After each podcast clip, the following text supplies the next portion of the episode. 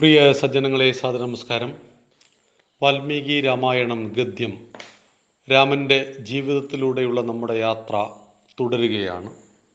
വിശ്വാമിത്ര മഹർഷിയിൽ നിന്ന് അനേകം കഥകളിലൂടെ തത്വത്തെ ഗ്രഹിച്ചുകൊണ്ട് രാമലക്ഷ്മണന്മാർ മുന്നോട്ട് പോയി. അപ്പോഴാണ് പരമേശ്വരന്റെ മഹാകോപത്തെ ശമിപ്പിക്കുവാൻ എന്തുണ്ട് വഴി എന്നതിനെക്കുറിച്ച് ഭഗവാൻ തന്നെ ചിന്തിച്ചത്.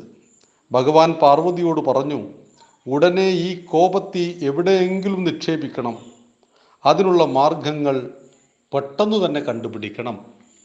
തന്റെ കോപം അതിരുവിട്ടിരിക്കുന്നു എന്ന് ഭഗവാൻ പരമേശ്വരന് തന്നെ ഉത്തമ ബോധ്യമുണ്ടാവുകയും ഈ കോപം വളരെ പെട്ടെന്ന് ശമിപ്പിക്കുവാൻ എവിടുന്നെങ്കിലും ഈ കോപാഗ്നിയെ പരിഹരിക്കണം എന്ന് അദ്ദേഹം നിശ്ചയിക്കുകയും ചെയ്തു.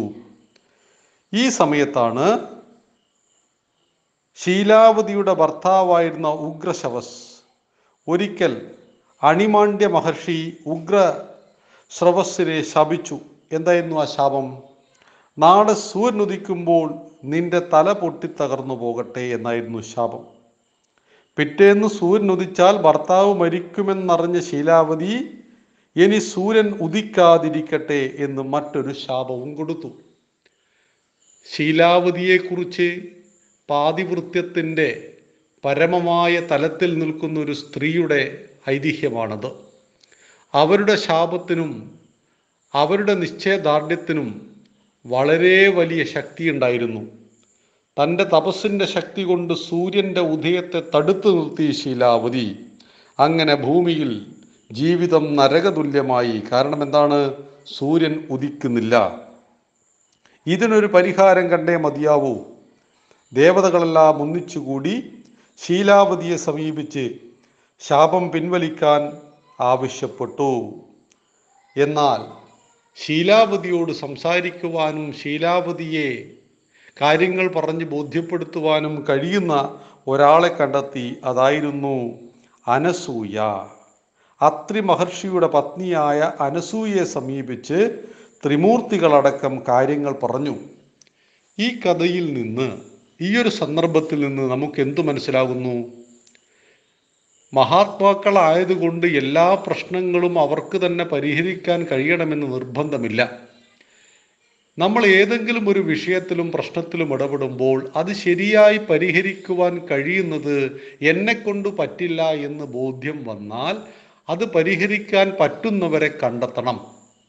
ചില ആളുകളെ നമുക്ക് നിസ്സാരന്മാരായിട്ട് തോന്നും. പക്ഷെ ആ നിസ്സാരന്മാർ വളരെ വലിയ പ്രശ്നങ്ങൾക്ക് ശരിയായ പരിഹാരം കണ്ടെത്തി തരും അതുകൊണ്ട് തന്നെ ത്രിമൂർത്തികൾ സർവശക്തിയുടെയും ഉറവിടമാണെങ്കിൽ കൂടി ഈ വിഷയം പരിഹരിക്കുവാൻ അവർ കണ്ടെത്തിയത് അനസൂയയായിരുന്നു അങ്ങനെ പ്രശ്നം രമ്യമായി പരിഹരിക്കാൻ ഞാൻ ഏറ്റിരിക്കുന്നു എന്ന് അനസൂയ സമ്മതിച്ചു. അനസൂയ ആദ്യം അണിമാണ്ഡവനെ ചെന്ന് കണ്ട് ഉഗ്രശ്രവസ്സിനു ശാപമോക്ഷം നേടിക്കൊടുക്കുക. സൂര്യൻ ഉദിക്കുമ്പോൾ തല പൊട്ടി തെറിച്ചു പോകുമെന്ന ശാപം പിൻവലിക്കുക. അങ്ങനെ അദ്ദേഹം ശാപം പിൻവലിച്ചു. അതോടുകൂടി ശീലാവതിയും ശാപം പിൻവലിച്ചു. പിറ്റേ ദിവസം സൂര്യൻ ഉദിക്കുകയും പ്രപഞ്ച ജീവിതം സാധാരണ മട്ടിലാവുകയും ചെയ്തു. അനസൂയയുടെ ദൗത്യം പൂർത്തിയാക്കിയതോടെ ത്രിമൂർത്തികൾ സന്തുഷ്ടരായി. ഇതിനു പകരമായി എന്തു വരം വേണമെന്ന് ചോദിച്ചു. അനസൂയ പറഞ്ഞു ബ്രഹ്മ വിഷ്ണു മഹേശ്വരന്മാർ എന്റെ ഉദരത്തിൽ പിറന്ന് അംശാവതാരങ്ങളാവണം എന്ന് അനസൂയ മറുപടി നൽകി. അങ്ങനെ അനസൂയയുടെ വയറ്റിൽ ബ്രഹ്മാവ് ചന്ദ്രനായും വിഷ്ണു ദത്താത്രേയനായും അനസൂയയുടെ ഗർഭത്തിൽ പിറന്നു. ശിവൻ ഈ സമയത്താണ് തന്റെ കോപാഗ്നി ശമിപ്പിക്കുവാൻ ഒരിടം തേടി നടക്കുന്നത്. ഈ കോപാഗ്നിയെ കുഞ്ഞിന്റെ രൂപത്തിൽ അനസൂയയുടെ ഗർഭപാത്രത്തിൽ നിക്ഷേപിക്കുകയും അങ്ങനെ ജനിച്ച കുഞ്ഞ് ദുർവാസാവുമായി മാറുകയും ചെയ്തു. അതുകൊണ്ട് തന്നെ ഈ കോപം ദുർവാസാവുവിന്റെ സഹജ സ്വഭാവമായി. ഇത്തരത്തിലുള്ള കഥാപാത്രങ്ങളെ എന്തിനാണ് രാമായണം അവതരിപ്പിക്കുന്നത് എന്ന് നമ്മൾ ചോദിച്ചേക്കാം. നോക്കൂ ജന്മനാ ഇത്തരം കഥാപാത്രങ്ങൾ നമ്മുടെ സമൂഹത്തിൽ ഇല്ലേ നിയന്ത്രിക്കാൻ പറ്റാത്ത കോപത്തിന്റെ ഉടമകളായ എത്ര എത്ര പേർ നമുക്ക് ചുറ്റുമുണ്ട്. ചില ആളുകളെ നമുക്ക് തിരുത്താൻ കഴിയുന്നുണ്ടോ? അവർ ജന്മന അവർ കാണിക്കുന്ന ചില സ്വഭാവങ്ങളും ചില പെരുമാറ്റങ്ങളും മരണം വരെ അവർ പിന്തുടരുന്നില്ലേ? ഇങ്ങനെയുള്ള കോപത്തിന്റെ പ്രതീകമായ ഒരു മഹർഷിയായിരുന്നു ദുർവാസാവു മഹർഷി. ആ ദുർവാസാവു മഹർഷി ഒരു വലിയ ശാപം ദേവന്മാർക്ക് നൽകി. അത് ദേവലോകത്തിന്റെ അസ്ഥിവാരത്തെ പോലും ഇളക്കുന്നതായിരുന്നു അത്. അതിനൊരിക്കൽ ഒരു കാരണമുണ്ടായി. ആ കാരണം ഇങ്ങനെയാണ്.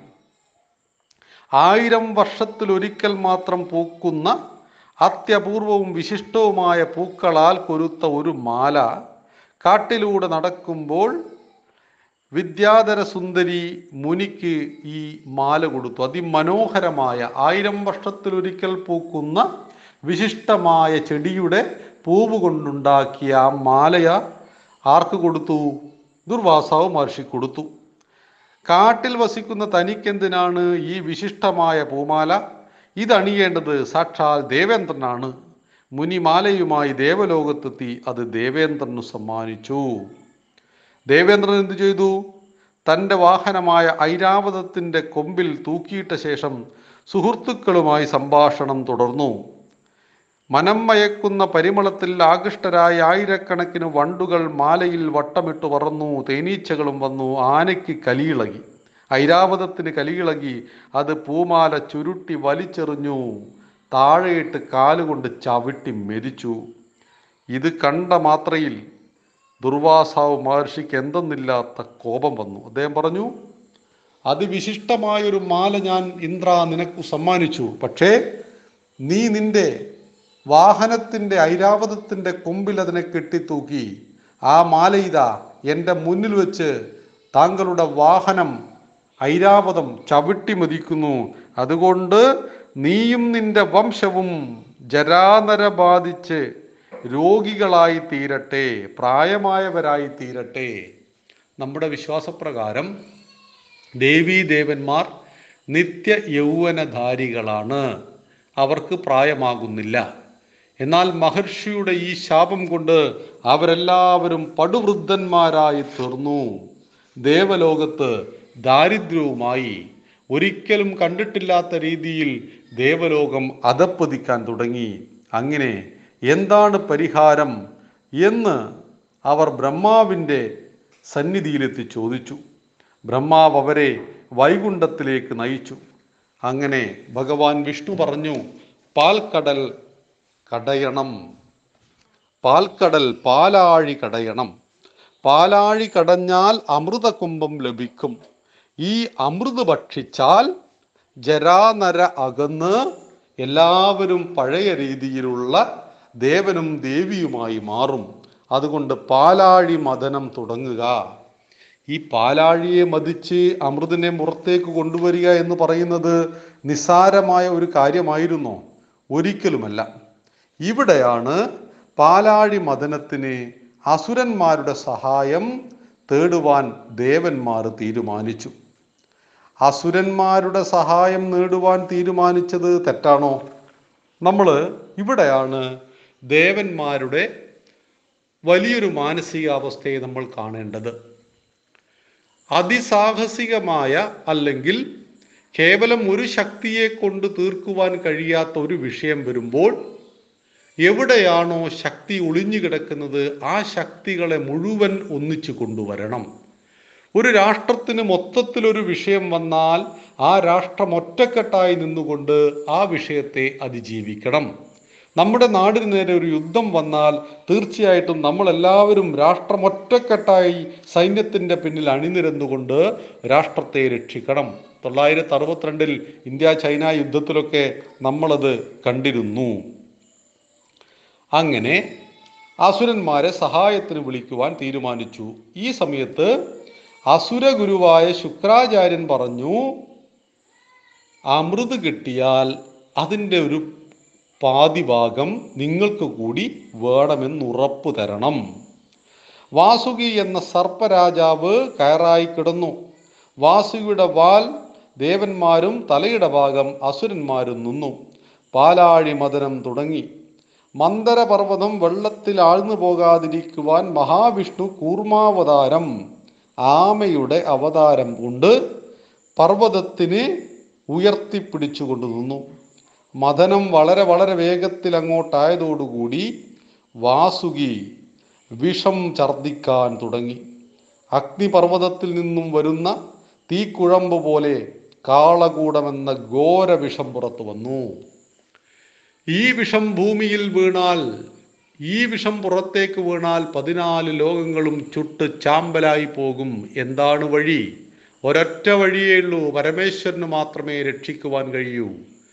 ഭഗവാൻ എന്തു ചെയ്തു? രണ്ട് തന്റെ രണ്ട് കരങ്ങളും കൈക്കുമ്പിളുകളും കാണിച്ചു കൊടുത്തു. ആ കൈക്കുമ്പിളിലേക്ക് കാളകൂടമെന്ന ഉഗ്രവിഷത്തെ പരമേശ്വരൻ എടുത്തു. ഒരൊറ്റ കുടിയാണ് ഭഗവാൻ. ഇത് ഉള്ളിലേക്ക് ചെന്നാൽ ഭഗവാൻ കത്തിച്ചാമ്പലായി പോകും. തന്റെ ഭർത്താവ് മരിക്കാൻ പോകും. മരിക്കാനുള്ള ഒരുക്കപ്പാടിലാണെന്ന് മനസ്സിലാക്കിയ പാർവതി ഓടി വന്ന് കഴുത്തിന് കുത്തിപ്പിടിച്ചു. വിഷം താഴേക്ക് പോകാതിരിക്കാൻ വേണ്ടി ശിവന്റെ കഴുത്തിന് കുത്തിപ്പിടിച്ചു ഭാര്യയായ പാർവതി. ആ വിഷം പുറത്തേക്ക് തള്ളാതിരിക്കാൻ വേണ്ടിയിട്ട് വായ പൊത്തിപ്പിടിച്ചു. ആര്? സാക്ഷാൽ മഹാവിഷ്ണു. അങ്ങനെ കഴുത്തിനും വായക്കുമിടയിൽ ഭഗവാന്റെ കണ്ഠത്തിൽ കഴുത്തിൽ ആ വിഷമുറച്ചു. അങ്ങനെ ഭഗവാന് മറ്റൊരു പേര് കിട്ടി നീലകണ്ഠൻ. നീല നിറത്തിലായിപ്പോയി ഈ വിഷം കൊണ്ട് നീല നിറത്തിലുള്ള കണ്ഠത്തോടു കൂടിയവൻ. അന്ന് ഭഗവാൻ മോഹം ക്ഷമിക്കണം അബോധാവസ്ഥയെ പ്രാപിച്ചു. ബോധം വെടിഞ്ഞ് അബോധാവസ്ഥയെ പ്രാപിച്ച ആ ഭഗവാന്റെ ജീവൻ തിരിച്ചു കിട്ടുവാൻ വേണ്ടി ഭഗവാന് ദീർഘായുസ്സും ആരോഗ്യവും കിട്ടുവാൻ വേണ്ടി സമസ്ത ലോകത്തിനും വേണ്ടി മരിക്കുവാൻ തയ്യാറായ പരമേശ്വരന്റെ ജീവൻ തിരിച്ചു കിട്ടുവാൻ വേണ്ടി ലോകം മുഴുവൻ ഒരു രാത്രി ഉറങ്ങാതെ കാവൽ കിടന്ന ആ രാത്രിയെ ഹിന്ദുക്കൾ വിളിക്കും ശിവരാത്രി എന്ന്. ഇതാണ് ശിവരാത്രിയുടെ ഐതിഹ്യം. ഭഗവാൻ പരമേശ്വരൻ കാളകൂടമെന്ന വിഷത്തെ കുടിച്ചത് ഭഗവാന് രക്ഷപ്പെടുവാനോ അല്ലെങ്കിൽ ഭഗവാന്റെ കുടുംബത്തെ രക്ഷപ്പെടുത്താനോ ആയിരുന്നില്ല. മറിച്ച് സമസ്ത ലോകവും മരിക്കുവാൻ തുടങ്ങുമ്പോൾ ഞാൻ മരിച്ചാലും കുഴപ്പമില്ല. ലോകം രക്ഷപ്പെടട്ടെ എന്ന് ചിന്തിച്ച ആ ഭഗവാൻ തന്നെയാണ് നമുക്ക് പ്രേരണ എന്ന് മനസ്സിലാക്കുക. ആ പാലാഴി മഥനം തുടർന്നു കൊണ്ടിരിക്കെ എന്തൊക്കെ സംഭവിച്ചു എന്നുള്ളത് നമുക്ക് നാളെ മുതൽ തുടരാം. നന്ദി നമസ്കാരം. ஜெய் ஸ்ரீரா